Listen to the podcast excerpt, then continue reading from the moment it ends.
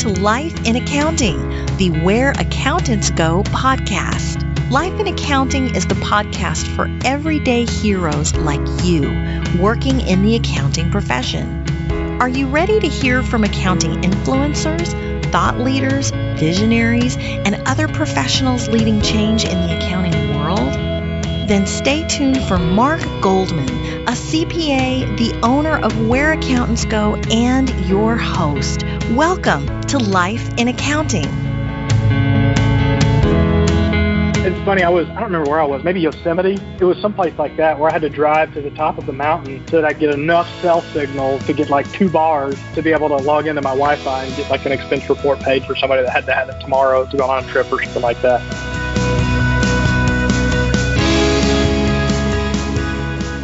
Hello, everyone. I'm Mark Goldman, a CPA and your host for Life in Accounting, a podcast production of whereaccountantsgo.com. That clip was from Joseph Rugger, and this is going to be an interesting interview for just about everybody. Joseph works 100% remotely. Yes, I said 100% remote. It took a little while for him to get there, and it definitely was done in baby steps, but he's at the point now where he travels where he wants when he wants, and still does some of the more deadline oriented accounting tasks, such as ensuring payroll gets done on time for his employer. Sometimes he has to drive halfway up or down a mountain to get good enough internet connection to do this, but he always gets the job done. And like I said, it's all remote. I want to give a disclaimer before we get started that this obviously isn't for everyone, and likely it isn't for every job role either, honestly, but it's a great story of how Joseph went from the traditional Monday through Friday office accounting job to now traveling all over the world and continuing to handle key job functions. Another disclaimer is that although it's fun, it's not like you're on vacation all the time, and Joseph addresses this later on in the podcast. There's definitely more work to it than some may think, but overall, the really cool thing is that Joseph is handling all the needs for his employer and some side clients, but doing it on his terms and consequently leading his life on his terms as well. I think you're really going to enjoy this episode. If you do find value in this episode for yourself, please check us out online. You can find us at whereaccountantsgo.com. We have all kinds of audio and written accounting career focused materials. We have other books, we have blogs, we have, of course, all our other podcasts, and even a few tools for employers as well. If you are looking to grow your own career, one publication that you may want to check out is How to Ace the Phone Interview. It's a two page short document for individuals that are currently looking for jobs or going to be in the near future and they want to level up their performance on phone interviewing specifically. You can get that at our website, and once again, that is whereaccountantsgo.com. It's called How to Ace the Phone Interview. Well, with that, let's go ahead and get started with Joseph. Well, hello, Joseph. Welcome to the show. Hi, Mark. Thanks for having me. I appreciate you getting a chance to visit. Thanks to Lindsay Stevenson for putting us together. I understand she was one of your other podcast guests. So thanks, Lindsay, for putting us together. Yes, I get some of our best guest suggestions from previous guests, so that really is a blessing, definitely. Well, for our audience, we have another interesting guest on the show today. We have Joseph Rugger, and technically Joseph is from the Dallas Fort Worth area, but that's not really telling the whole story. I'm not sure you can say that he's really from that area per se anymore because he works 100% remote these days, and he's still doing what we all would immediately recognize as typical accounting work. It's just all remote. I don't want to give away too much of the story in the beginning, but I know from our short five minute conversation on the front end that we're going to touch on international travel for sure and bungee jumping and I'm sure a few other mm-hmm. cool things. Before we bring the audience into, you know, what is your somewhat wild ride of a life these days, which really is cool, by the way. Let's start at the beginning so so we know how you got to where you are today because that's a really important part for us. What initially led you to think about pursuing accounting as a possible career in the first place? Yeah, great question. I was born and raised in North Little Rock, Arkansas. And, you know, a lot of people talk about accounting being a family profession. Neither my mother nor father were in accounting, but I had an uncle that worked for the state of Arkansas. He was the manager of the tax credit. And I remember when I was a really little kid, kind of when you used to go tag along with mom and dad when they would do important stuff before you were too old to leave by yourself. I remember going over to my Uncle Tom's house we would be in the background and he would be helping my mom and dad fill out their taxes. Now, he wasn't a CPA at the time, but I remember us having to go somewhere to have somebody fill out their individual tax return. And I remember that being one of my first exposures to accounting. And then fast forward a couple of years when I was in high school, I worked as a summer intern at the Department of Finance Administration. I worked in the motor fuel tax section as summer help. And for as summer help in high school, you weren't exactly given the best jobs that you can imagine. I was doing stuff like pulling staples and filing things and taking this year's file and putting them down in the basement and that kind of thing. But one thing that stuck out to me when I was in high school and I was working this summer job for motor fuel is these really mysterious people would show up about once a month and they were all suited up and they looked really sharp and they didn't say anything. And I wondered like who these people were. They were going through our files. And so I asked one of the people that worked full time for Motor Fuel, I was like, Hey, hey, who is that in the suit over there, not talking to anybody, kind of being by themselves and going through all the records? They said, Oh, those are the auditors. And I was like, ooh, they look important. So that was kind of my first exposure to a little bit of the auditing world were the auditors for the DF&A that were inside of motor fuel tax. And they just had this aura and this mystique about being important and nobody wanted to bother them. And they were always had this real concentrated look on their face. So that was kind of my first couple of pieces of exposure to just accounting in general and a little bit of the CPA world at the Department of Finance and Administration. When I ended up going to college on a baseball scholarship and played college baseball for Lyon College in Batesville, Arkansas, and as I was thinking about what to study my freshman year, I distinctly remember this conversation. I was in the Lyon building, the business and economics building. Knew I wanted to study something in business. It always fascinated me about uh, creating products and driving revenues and making profitability. And I really liked to study the stock market at the time and figure out you know, how to make money in the stock market. I love the ideas of compound interest. So I knew I wanted to do something in the business world. And one of the older baseball players and I, we were talking before practice one day at the business building, and he said, you know, you're a freshman this year. This was circa 1999, 2000 he said that the job growth and the job possibilities for accountants and CPAs is expected to go significantly higher in the next five to 10 years. So I was good at math and good with numbers and got a chance to take my first accounting class not until my sophomore year. But That was the first seed that was planted in my mind of, hey, this might actually be something that is good to study and would be worthwhile to form a career in. You know, if this older baseball player says so, it's got to be true, right? The upperclassman tells you something. They've got more years of experience and more wisdom. So, of course, that's where I wanted to go. So that's how I ended up getting into studying accounting at Lyon. That's too cool. I'm glad it was accounting that he suggested. You know, who knows what you know he may have suggested.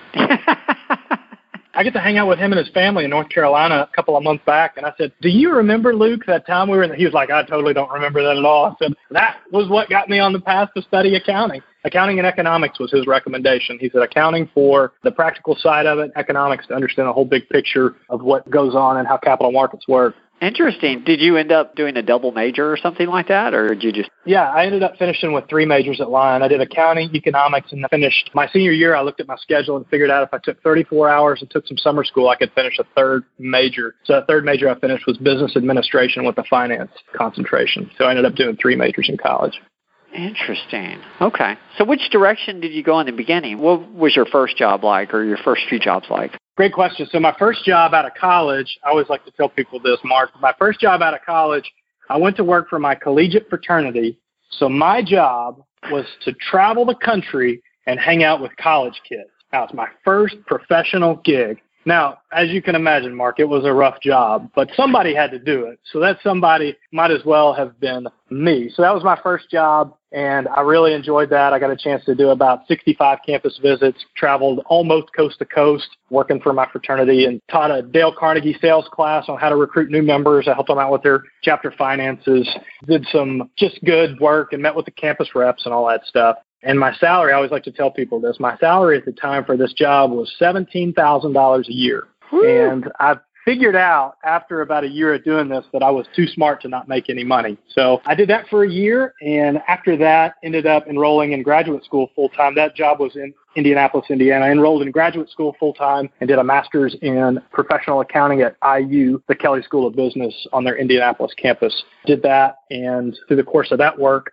on campus, got a chance to do some a couple of different internships, and then landed my first, what you would call big boy, big girl job. I ended up working for a regional accounting firm out of Indianapolis, Indiana, and worked there for about two years. Okay. I have to ask this because we're going to get to the remote work and stuff. And now you're, I didn't know about this fraternity job, you know, traveling the world. it's good you took one for the team there, by the way. Thanks for doing that. Somebody had to do it, you know. That's right. When did you end up becoming a CPA? Did you put it off for a while? Or? No, I didn't. I actually ended up going to grad school, and while I was in grad school, I started figuring out about the CPA license and the CPA exam and those kinds of things. And everybody that I talked to basically said the same thing. It was get this exam done sooner rather than later. The further you are out of school, the more difficult it's going to be for you to study and to make time, especially if you get married and have kids and you've got this big exam to study for. The sooner that you can get this done, the better. So after I finished graduate school, I had my 150 hours in order to sit for the exam, and I sat for the exam in the state of Indiana. So I ended up took the Becker CPA review class and ended up taking the exam over the course of I don't know whatever it was nine ten months something like that. And I was one of the first cohorts, I guess you could call it, to go through the computerized exam. They just moved. I think it was a year prior was the last paper and pencil exam. So we got to study for one section at a time. And a lot of people ask me about how difficult the CPA exam was. When I get a chance to talk to students now, they're like, man, we hear that test is so hard and the failure rate's so high. Did you find it to be difficult? And I tell them the same thing every time. I tell them it was the easiest test I've ever taken in my entire life. And they look at me cross eyed and they say, What? And I said, Look, I treated this as if it were the most important test I would ever take in my entire life. And I studied for three hours, two hours a night five, six days a week for a solid year. I treat it as if it were, if my career depended on it. And whenever you take something as serious as that and put that much energy and effort and concentrate and focus into something, by the time it was time to take the exam, it just seemed easy because I'd been prepping and I'd taken the review course and I was doing all the homework and I was making sure that I did every single thing that I was possibly asked to do. If they said do these for extra credit in the class, I did them. If I got them wrong, I redid them. I treated it like it was the most important exam I ever took and it was easy at the end of it.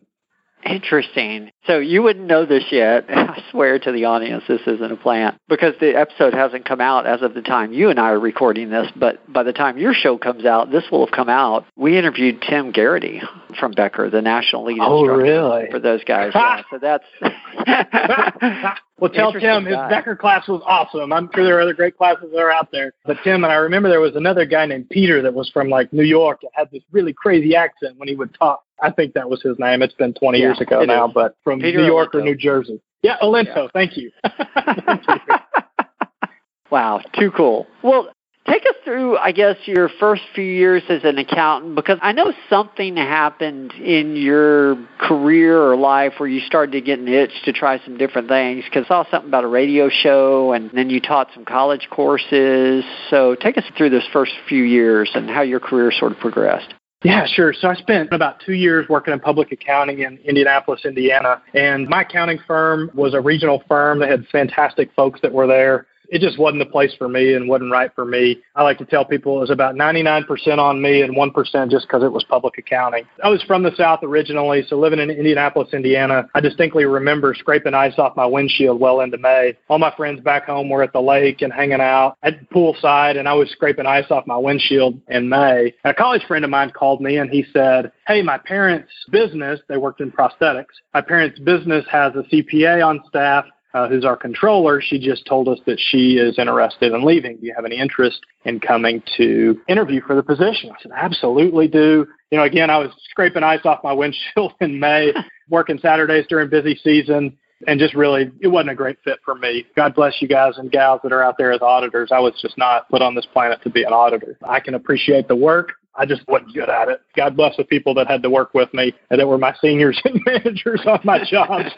Those kind souls were just as wonderful as they could be to me. But anyway, so I ended up moving back to Arkansas and worked in corporate for a number of years, and I'm still on staff with JP&O, Jonesboro Prosthetic and Orthotic Lab. So I got a chance to do a bunch of different things inside of JP&O. When I first got there, we were still paper mailing health insurance claim forms out. And I moved everybody to electronic, and we moved instead of getting paid via check in the mail, we were moving to electronic funds transfer. You know, and they had just evolved over the years in their clinical aspects that some of their administrative processes needed kind of an upstart, a new fresh look at things that was where I really started and where the rubber hit the road at JP&O. And I got a chance to just do some networking and talk to some different folks. I got this idea of understanding how to take calculated risks. And a calculated risk is something where you sit back and you think about what's the worst possible thing that could happen. And then what are some things that are most likely to happen? And you get a chance to experiment just a little bit. So I think it was 1 August, two weeks before the semester started, my college professor at Lyon, my accounting professor, Dr. McNamee, he called again two weeks before the semester started and he said, Joseph, he said, we are in a pickle, in a bind. I really need somebody to come in and teach principles of accounting one. I can talk you through a bunch of the different pieces. You can look at my syllabus. You can look at my past tests. We have all these resources, all this different stuff. Really, what I need somebody to do is to somebody to come and teach the class. So I sat back and I visited with my boss about it, and we were able to work out a schedule where I ended up teaching two days a week. And at the time, our business at JP&O was looking at a location in the same town as the college. So that ended up making a little bit of sense as well. And I got a chance to teach college and it was a ton of fun. I was able to bring in, I remember one class we were talking about doing some year end accruals. And I had just that morning, and this was not planned, had sent over some accrual journal entries to our outside CPA to file our tax return to accrue one week's worth of our two week payroll to save us X amount of dollars in taxes by doing that. So it was a really cool perspective for me to say, all right, I'm teaching you guys these year end accruals. I'm going to show you what I did this morning that saved our company X amount of dollars in taxes. So I was able to bring that to the classroom. One of the lessons we talked about the financial statements that are out and available at the stock market, and it was when SodaStream first launched as an IPO in the United States of America. So I was talking to them about, you know, how do you evaluate cash flows and how do you evaluate the investment? And I was talking about some of the non-financial aspects. I'm like, well, let me explain this product of SodaStream to you do you think it'll take off in the U.S.?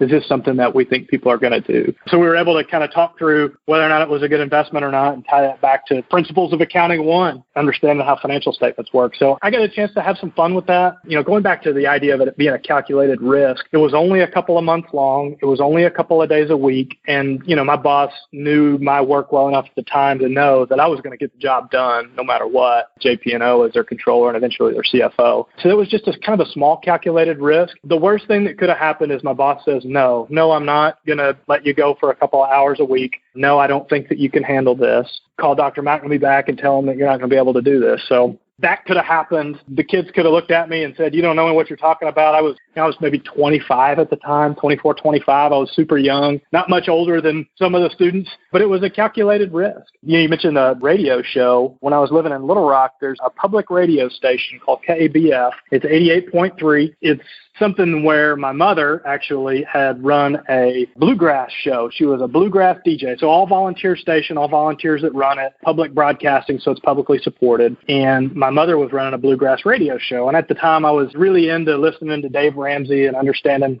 financials and how to work on kind of your personal finance piece and how to train your behaviors and how to use an envelope system and why you need to save for retirement, all this stuff. And I was talking to my mom and she said, you know, the drive time opened up at KABF on Mondays from 5 to 6 p.m. I said, really? She said, wow. you know what? What do you think about going to the radio station and pitching this idea of doing a financial talk radio show. And I said, well, that sounds like a great idea. So again, this is a calculated risk. So I went and I met with John Kane, the station manager, and I laid out my plan. And I said, look, I don't have a dog in this fight. I'm not a banker out here trying to sell insurance or mortgages or a credit card company trying to get you to do credit cards or consolidate your loans or a real estate agent trying to tell you to buy a house. I have no dog in this fight. The only thing I want to do is I want to help people. I want to help people understand their money and how it flows. I want to tell them that it's a good idea to save for retirement and you should sign up for direct deposit at your payroll. Here's what a flexible spending account is. Here's the tax benefits of that. Uh, so I ended up running a radio show. I had several guests come on. I had my realtor come on to talk about the real estate market in Little Rock and why you should buy a house and what kind of investment that was. I had somebody come on from a payroll company to explain the ins and outs of how the flex spending accounts and the health savings accounts works. I had just a number of different guests and had some fun with that. So the radio show was again just another calculated risk where somebody could have sued me and said I gave out bad advice, but the advice that I was giving out would be really hard to argue with. If you have a job you should sign up for direct deposit instead of getting a check in the mail and it delaying it being in your account. If you have money that's sitting in a non-interest bearing account, see if there's a money market account available. There were just basic stuff that the more and more I talked to friends and family, like people didn't know how to manage money. It's not something that we ever taught in high school. It's not something that was even part of my accounting curriculum. It wasn't about how to do a budget for your personal household and how to figure out how much of a mortgage you should buy. None of that stuff was taught, and I felt like that was a gap that I wanted to close for the people of Little Rock. Hmm, interesting. I think you hinted at this a little earlier. I think I heard the start of some remote work there for a minute. So, how did you go from being out of the office, so to speak, to teach this class a couple days a week to 100% remote? Because I know that's going to interest a lot of people. yeah, sure. yeah. How do you make that work? yeah, great question. So, I'd say the number one thing you don't do is walk into your boss's office, slam your fist down on the desk, and say, I'm tired of coming to the office. I'm going to do my job 100% remote. Like that would be 101 for what not to do. So I think that one of the things that I've been able to do, especially with remote work, is I've been able to make it easy and I've been able to make it transitionary. And I've also given the caveat that we can walk this back if we need to. So whenever I first originally approached JP&O, I was living in Jonesboro, Arkansas, which was in northeast Arkansas, and had an opportunity to move to Little Rock, Arkansas which is about a two hour drive between the two. And I approached my boss and I said, Hey, I'd like to continue working for you, even though that I'm going to move to Little Rock. And, you know, one of the things that people are scared of is they're scared of the unknown. So I laid out as much as I possibly could in advance to making this pitch. So I said, I'd like to commute to Jonesboro two days a week and I'd like to work remotely three days a week. Here's what I think that's going to look like. Now, what I would propose to you, Rob is my boss's name. What I'd propose to you, Rob, is I would propose that we try this out for a couple of months and see if it works. And let's get back together in 60 days and see if you've gotten a chance to feel like I'm still doing the job that you need me to do or not. And if I am, then we'll continue to go along this path. If not, we'll walk it back we'll figure something else out. I think the big thing with remote work, and I think some of the hesitation I think a lot of it's gone away in the corporate America is that, you know, we're, we were used to for so long managing somebody being in a seat. And it didn't matter if you were getting a job done or whether you were efficient or taking more or less than 40 hours a week. As long as we saw you in that seat, we knew that you were at work and you were hopefully working. And I'm sure that people are listening to this and they're just giggling because that's not managing at all. And what remote work forces you to do is to manage for results. You know, I have a certain number of reports that I spit out every single week. I have a certain number of pieces to the puzzle that I do every two weeks with payroll and 401k deposits. So whenever you can line out the expectations and make sure that the expectations are aligned, these are the things that I'm going to do for you. Here's what that's going to look like. And then also, if this doesn't work out, give us 60 days. Let's try it out. Let's walk it back. I'm sure you've probably read, Mark, listening to you talk about books. I'm sure you've read the four hour work week. But Tim okay. Ferriss lays all that out in the four hour work week about how to get remote work done and how to start small and start with some experimentation and figure out what works and figuring out how to consolidate your work and come up with the best ways of getting work done in as quick amount of time remotely as possible. I used Tim Ferriss's playbook. It was fantastic and worked to the T. So I started out just working a couple of days a week remotely. So that's kind of how I first introduced the concept was basically I'm going to get these things done for you and I'm going to continue to innovate. I'm going to continue to find ways to better efficiently get things done. I'm going to continue to do all of these things, whether I'm in a chair or not. At the time, he and I didn't even work in the same building. We worked in two different buildings across town. So he couldn't even tell if I was at the office or not. Unless somebody picked up the phone and said, Hey, Joseph's not at work today. Interesting. At what point did both of you become comfortable enough for you to be taking international trips and getting into different time zones. And I would assume that may make you a little less accessible, or I don't know. When did all that happen? Was that a pretty quick evolution, or is that taken a few years? Or? Yeah, that took a long time to be able to get to that point. And really, it boils down to does he trust that I'm going to be able to get the job done, whether I'm in Argentina or Honduras, which are two trips that I took this year. And I'll tell you some fun stories about working from those places or whether I was in Europe. I did a month long backpacking trip across Europe and lugged my laptop everywhere around so that I could make sure and get payroll done. For some reason, the people at JP&O didn't want to skip paychecks just because I was traveling through Europe. So I think that trust is a big piece of it. I heard somebody say one time that trust is earned in teaspoons and it's lost in buckets. And as long as you continue to do the things, I mean, we've never bounced a check at JP&O. We've never run out of cash or run out of money or, you know, not been able to do that. Our employees have never missed payroll because I was off in some wild, crazy adventure. You know, it's just one of those things that over time I was able to build up enough trust and being able to work remotely.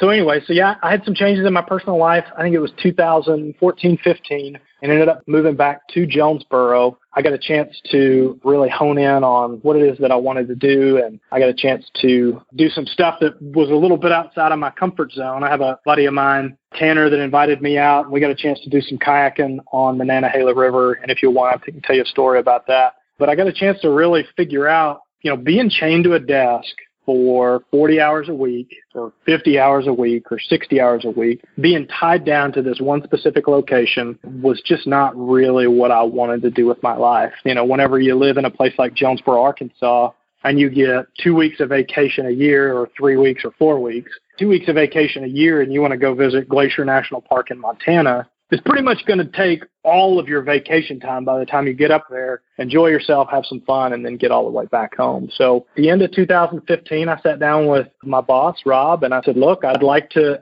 scale my job back significantly. I'd like to cut out about 75% of what I do, the day to day management of the business. And I've been grooming some leaders inside the company that are now just fantastic leaders for the company. But I'd like to cut out this day to day management of the job. I'd like to continue to do this 25%, cut out this 75 and do this 25%. And by the way, you can cut out 75% of my pay. And I ended up moving completely remote and I did kind of some Tim Ferriss kind of stuff. I put all my stuff in storage and decided to travel the world. Did that for about a year and a half. Got a chance to visit, I think, 11 different countries over the course of that. I got a chance to visit all of the states in the United States. I've now been to all 50 states. I ended up seeing 42 national parks along the way, stayed with friends and family along the way, and did lots of camping, did hotel, hostel, Airbnbs spent the month of January 2016 backpacking across Europe, getting a chance to see Spain and to see Monaco and Vatican City and Italy, and ended up going to France and just had a big time. Went to Croatia and Slovenia and spent some time in Eastern Europe, which was super cool as well. But anyway, so I just got to the point where I just said, here are the things that I'm going to do. I, people hate uncertainty. So if you say, well, I'm thinking about moving this thing and, you know, what do you think? Their immediate thought's going to be to go to fear and to go to uncertainty. So I was able to close a big portion of that gap by laying it all out. I even wrote it all down and put it on a piece of paper for him to take home and think about.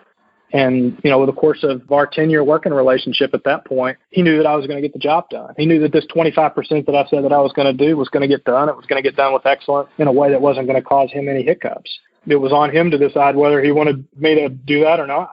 And we ended up working it out. So, anyways, I've been 100% remote with JP&O for probably almost three years now, since 2016. Wow. And you mentioned running payroll earlier, so some of that 25% of your job that you kept is still deadline oriented. You have yeah. Okay. Wow. Okay. I was actually up in Banff and Jasper National Parks up in Canada working off of a Wi-Fi, and I ended up having to do a payroll company conversion while I was up there. It was a major pain in the rear. I ended up cutting about eight hours of what I was planning on doing some hiking or whatever with my buddies up there. Ended up having to spend about eight hours getting this payroll transition done so that, you know, one week they were paid by, you know, XYZ payroll company and the next week they were paid by the other. Not something I was planning on happening because I certainly wouldn't have scheduled that for the time that I was in a remote part of Canada, Banff and Jasper, that I was able to do that. One of the things I was provided with to help me with my remote work was one of those Wi-Fi anywhere hotspots. Not through a cell phone, but it looks like a cell phone. It has a cell phone number attached to it. You know, when worse comes to worse, I can't hop on Wi-Fi, I can't launch the VPN. I've always got a way to get online. And as you well know, in the CPA world, if we can get online, we can get hooked into the network and we can do anything that we possibly need to do. That's right.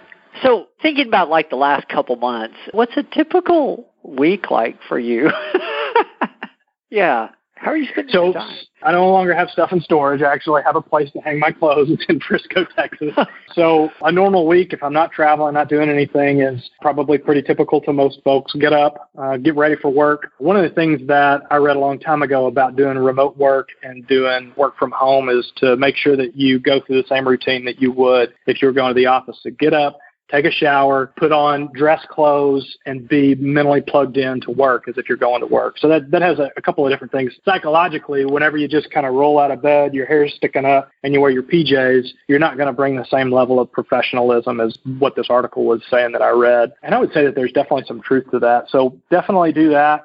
I get a chance to have a lot of flexibility with my schedule. So You know, I do my best to schedule calls. I don't like to, you know, this call that you and I had was a scheduled call. You didn't just randomly pick up the phone and call me one day. So most of the people in the business world can appreciate scheduling phone calls and conference calls. Gives you a chance to prepare for it to think about what might need to be discussed through the call, maybe trade emails back and forth for attachments that we can discuss. It's a pretty typical week whenever I'm not traveling, whenever I'm at the house. Uh, but being remote, I have some opportunities that open up that are pretty exciting. My sister uh, lives just right up the road. She lives about 10 minutes up the road in North Texas. And she texted me last night and she said, Hey, I'm thinking about taking Grayson, her son, my nephew, who's a year and a half, to the park by your house tomorrow about 10 a.m. Do you want to meet us over there? So rather than taking a lunch from 12 to 1 and going and eating out somewhere, I ended up taking my lunch hour at 10 a.m. and meeting them over at the park and ended up just kind of hanging out at this really nice park, Centennial Park, that's really close to my house. And I got to play with my nephew. If I had commuted 45 minutes across town to an office and was in an office building, like that's just not something that's conducive to being able to say, hey, why don't you meet us over at the park that's right down the road from your house? So, so those things are all super fun. 2019, I've had two pretty big trips that have happened this year. I got a chance to do a mission trip to Honduras in February. I don't know if you've ever spent any time in the third world. But Honduras is a very, very poor country economically, and they've got tons and tons of population that are there that are living in stick houses. And I got a chance to work for a week on a mission. I worked for a medical mission. It was part of the Baptist Dentist mission out of San Pedro Sula. I went with a team out of South Arkansas to McGehee, and we did a medical clinic in this really tiny community. It's called Togopala. So we had a team of physicians, dentists, pharmacists. We had an eye doctor there. All of the people that wanted to receive healthcare services could show up and they went to a church service. And then after that, they got seen by a physician. In this town of Togopala, there are probably 2,000 people that live there, and there are about five or six villages about that size that surround it. So let's just say an area of 10 to 15,000 people. The medical community served that location, they have one doctor and one dentist. So most of these people had never in their entire life ever seen a doctor. Anyways, that was a pretty cool experience. The mission house had Wi-Fi. So if there are any of your listeners that have not ever tried to use Wi-Fi to do work in a third world country, I'm sure just by my prefacing it, you can imagine how slow the internet was. But anyways, when I was down in Honduras at the mission house, I'd been waiting on some stuff to do a year-end close for one of my clients. Anyway, so I ended up doing a year-end close. Some of your listeners may be familiar with the accounting platform Xero, a web-based accounting platform. The Wi-Fi was so slow that it could not handle using Xero. Xero crashed the Wi-Fi three or four times for the entire mission house. But I got my year-end close done for my client, got them taken care of. I was curious if there was anything that you sort of learned the hard way or didn't anticipate about being remote, like Wi-Fi, you know, that took a trip. And is there anything else you've had to get used to, or anything that surprised you about this whole transition? Yeah, there's a couple of things that jump out. Number one is whenever you're remote 100% of the time, you don't really get to take a quote vacation where you're able to unplug. Unplugging is very, very difficult, especially if you've got something deadline like a payroll that's got to be run. You know, I got to have 70 timesheets turned in by a certain time, and then that's got to turn into payroll. So it's hard to kind of turn it off people look at you like your entire life's a vacation whenever you tell them that you're working remotely from Argentina, like I was two weeks ago, or from Honduras back in February. They don't really have a whole lot of patience for you saying I'm on vacation because they just say, sounds like your whole life is a vacation. So that's been kind of difficult to turn work off. I know that there are some things that I could probably manage better and do that a little bit better. Typically, I almost do all of my communication via email and through the internet. So I've kind of sort of trained folks to know that they can't just pick up the phone and call me and get whatever done. They can send me a message through our messaging app or they can send me an email. But one of the good things about working in accounting is we're really not dealing with life and death. You know, it's not like a physician. If a physician doesn't answer the phone and they don't get the right advice, somebody may die in the accounting world, we really don't deal with life and death a whole lot. I heard speakers say that at Edge a couple of years ago, and I said, that's so true. Getting used to that has been interesting. You know, I think we're also kind of hardwired to quit work at 5 o'clock, 6 o'clock, 7 o'clock, that kind of stuff. But if I'm out hiking in a national park, I'm not going to do that after hours and work all day while the daylight's good. So I may be out hiking in Banff until 5 or 6 p.m. And then from 7 p.m. till midnight, I'd end up doing payroll or the financial reporting or the month end close or any of that stuff. So, so all that's been a little bit of a challenge to get used to. Definitely patience. I was at the bottom of Yellowstone National Park in 2016 trying to run payroll and using their Wi-Fi because, of course, you have no cell service at the bottom of Yellowstone. I was using like the guest Wi-Fi at the guest lodge at the bottom of, of Yellowstone. It took forever to get the ADP payroll site to load, much less to approve the timesheets, to create the payroll, to do all my checks, and to figure out what I needed to do for 401k and all that stuff. So Wi-Fi and connectivity is something that you definitely have to have a little bit of patience if you're moving around. I mean, certainly if you're at a hotel in the middle of the city, you're going to have good Wi-Fi in most places, but finding ways to continue to have the things that you need to get done done, that's challenging from time to time. Mm, yeah, I can just see you. Well, I guess I'm gonna have to hike back up to the top to run payroll. Yeah.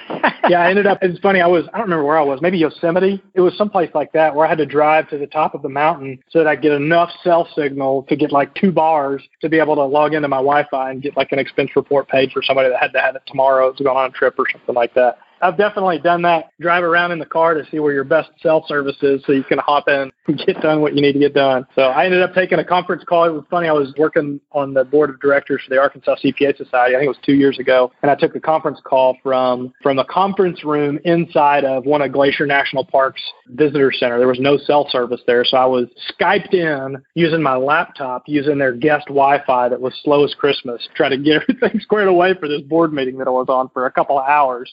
T-Mobile or AT&T needs to make a commercial out of your story or something. I'd be willing to talk to him about that. That'd be big fun stuff. So, can you hear me now? At the bottom of Yellowstone, probably not. That's funny. Before we get to the final question, there's one more thing I try to add into most of the podcast, and I definitely want to ask you if you could go back in time and give your younger self just one piece of critical advice based on what you know now, what do you think that would be? Yeah, that's a good question. I would say that in my younger career, I had a number of people that wanted to invest in my knowledge and in my career and in my professionalism. And I got some critical feedback from several people over the course of my early career. And my response was, let me tell you why you're not right and why I'm right in this situation and to spend my time defending my position or getting my feelings hurt because I'm not good enough. And I didn't realize at the time that these people are trying to help me and they're only going to help me if I would listen to them. And they're not being critical just out of meanness. They're trying to help me move forward in my career. And I didn't take it that way. I took it as being offended and they don't think that I'm good enough and let me stand up for my position. And what I realize now, you know, so many years later as I'm developing younger staff is that it's way easier for me to just come behind and fix it. That takes a whole lot less of my time today. It's a whole lot easier and I don't have to have this conversation with you. But if someone takes the time to walk you through a problem, show you why the mistake that you made, how to think through it differently next time, rather than get offended Joseph, you younger self, you need to just sit back and learn and appreciate that they're taking the time to give you some critical feedback. And the only thing they want to do is help you get better. I didn't realize that at the time. That's definitely something I would go back and tell myself. Wow. Thank you. That was a lot deeper than I was intending. I thought it was going to be something about world travel, you know? So, wow. Okay. Very good. Very good. Well, I do end every podcast with the same three questions. It gives us a lot of consistency, and there's a lot of meat in these. First one's usually the easiest. From a career perspective, what's been your proudest moment? I would say that in 2013, I applied for and was accepted into the AICPA's Leadership Academy program, an elite program that pulls 38 young professionals that are CPAs from across the country between the ages of 25 and 35. And I got a chance to really dig deep and appreciate where I was and learn a lot about myself and about where I was going, both from a personal perspective and from a career perspective. I got a chance to meet Barry Melancon and Rich Caturano and I got a chance to graduate from AICPA's Leadership Academy in 2013, which really catapulted my network, catapulted my opportunity. I've gotten a chance to speak in like 15 different states at different state CPA societies and AICPA events. That whole process of just getting selected and graduating from the AICPA Leadership Academy definitely was my proudest moment. Interesting. I didn't know about the speaking circuit also. That's whole other story within a story, that's for sure. Well, second question, tell us about a mistake you made and what you learned from it, because that's what we really want. But the bigger, the better. We like the really big, huge, nasty mistakes. yeah, sure. Well, I got a chance to do a lot of different pieces inside of my career. One of the things that I do, as I just mentioned, was I do a ton of professional speaking, and I do a class on negotiations, how to do basic negotiations. And it's based off the book Getting to Yes: How to Negotiate Agreement Without Giving In, just the classic how to negotiate. One of the principles that I talk about is to separate the people from the problem. And whenever you have human beings involved, you have emotions, you have different backgrounds, different ethnicities, different ways that you were raised, different, you know, religions and philosophies and all of this different stuff anyways, I was working on an acquisition earlier in my career. And anyway, so we had somebody call us and said, Hey, this guy wants to sell his practice. Uh, are you guys interested? So he said, Yeah, yeah, yeah, sure, we're interested. The first thing they asked us to sign, of course, was a non disclosure agreement. And not without getting too much into the details of what all transpired, but I clued in another one of our staff members that we had an acquisition on the table. And the staff member did something that was detrimental to this other guy's business, completely unintentionally, not exactly the way that we thought it was going to go. But, anyways, basically tipped the hand that this business was for sale. Their employee quit, left them in a really, really tough situation. So I think that was probably looking back, one of my biggest mistakes was violating an NDA and really what I feel like put my employer in a really, really tough spot. We certainly could have been sued. We could have done any number of things. And we worked with this negotiator. Of course, the other side was really upset. We violated the NDA. I was upset because I thought we were going to get sued and we were going to lose our whole business. And of course, I had this very, very dark picture painted in my mind of how things were going to go. And this negotiator got us all on the phone after all of this had transpired. And he said, why don't we just take these other people out of it let's just take these people out of it and let's look at what we've got going on. This guy wants to sell. You guys want to own the market. Let's focus on the problem and not on the individual people. So that definitely was a couple of dark days for me as I was trying to figure out. I had in my mind I was going to get fired. We were going to get sued. We were going to lose everything that we'd worked so hard to build over all these years. That was definitely something. So I'd say to anybody that's out there, if you sign a non-disclosure agreement, do not disclose anybody that's not a party to that NDA. Uh, it will save yourself a lot of headache and heartache. We ended up working it out, and it's a really good story of negotiations because we were able to eventually separate the people from the problem and really get focused in on what it was that we were trying to accomplish and the other side was trying to accomplish in a way where we weren't saying, you know, your people lied and my people lied and you violated this and that. But don't violate an NDA. Bad idea. There you go. You know, and you hit on this earlier. We can certainly make some huge mistakes that make a lot of people very angry, but we're not dealing with life and death, which thank goodness, you know. Yeah. Yeah. yeah. Thank goodness. I can't imagine what it would be like to be an emergency room physician who is dealing with life and death every day. Probably why we chose accounting. It's a little bit less stressful situation. and, then, and there's the whole fainting at the sight of blood thing, but that's yeah. There you go. Well, last question, and then we'll go ahead and close it down. What is the best piece of advice that you have ever received? I don't know that I'd say that it was something that I received directly, but I'm a big reader. I've mentioned books and every time I get a chance to speak. One of my favorite authors was a motivational speaker from the 80s. His name was Zig Ziglar. I don't know if, Mark, you've ever read any Zig Ziglar or familiar with his work. But Zig Ziglar, he was a motivational speaker and leadership author from Yazoo City, Mississippi. He had a big southern drawl being from Yazoo City, Mississippi. One of his most famous quotes is something that I've taken to heart quite a bit over the course of my career, and I'd call it the best piece of advice I ever received, even though he didn't call me on the phone and tell me. But Zig says that you can have anything in life you want if you help enough other people get what they want. And that has been instrumental. I think that gets to the topic of servant leadership. That gets to the topic of helping people, really just getting a chance to serve our fellow human beings and help make the world a better place. And whenever you do that, when you have a servant's mentality, you'll be able to get anything that you want. If you help enough other people get what they want. Wow. You know, I should have an award for this because I don't think anyone has ever finished the show with a quote from Zig Ziglar. I mean, that just that adds a new level of class for us. Zig was born to win. I love Zig Ziglar. Go to your library, check out his audiobooks. You'll love them. There you go. Well, that really is wonderful to, to end this on. For the audience, this has been Life in Accounting, a podcast production of whereaccountantsgo.com. If you haven't visited our website, please do so. We're going to have the show notes for Joseph's episode here. We have the show notes for all our episodes. We're going to have links as well to the books that he's mentioned because I want to make sure that we make those easy for you guys to find. You can find all that at www.whereaccountantsgo.com josephrugger.com. On that note, Joseph, are there any final thoughts you'd like to leave with the listening audience? I think one of the things that I would leave is don't be afraid to fail. Figure out a way to take calculated risks and figure out what you're interested in, and you'll be amazed at the different things that you'll be able to accomplish. Help enough other people get what they want, you'll be able to get what you want, and don't be afraid to fail. Take small calculated risks. Beautiful. Well, thank you again to the audience for joining us. We will see everyone next week. There's more to come.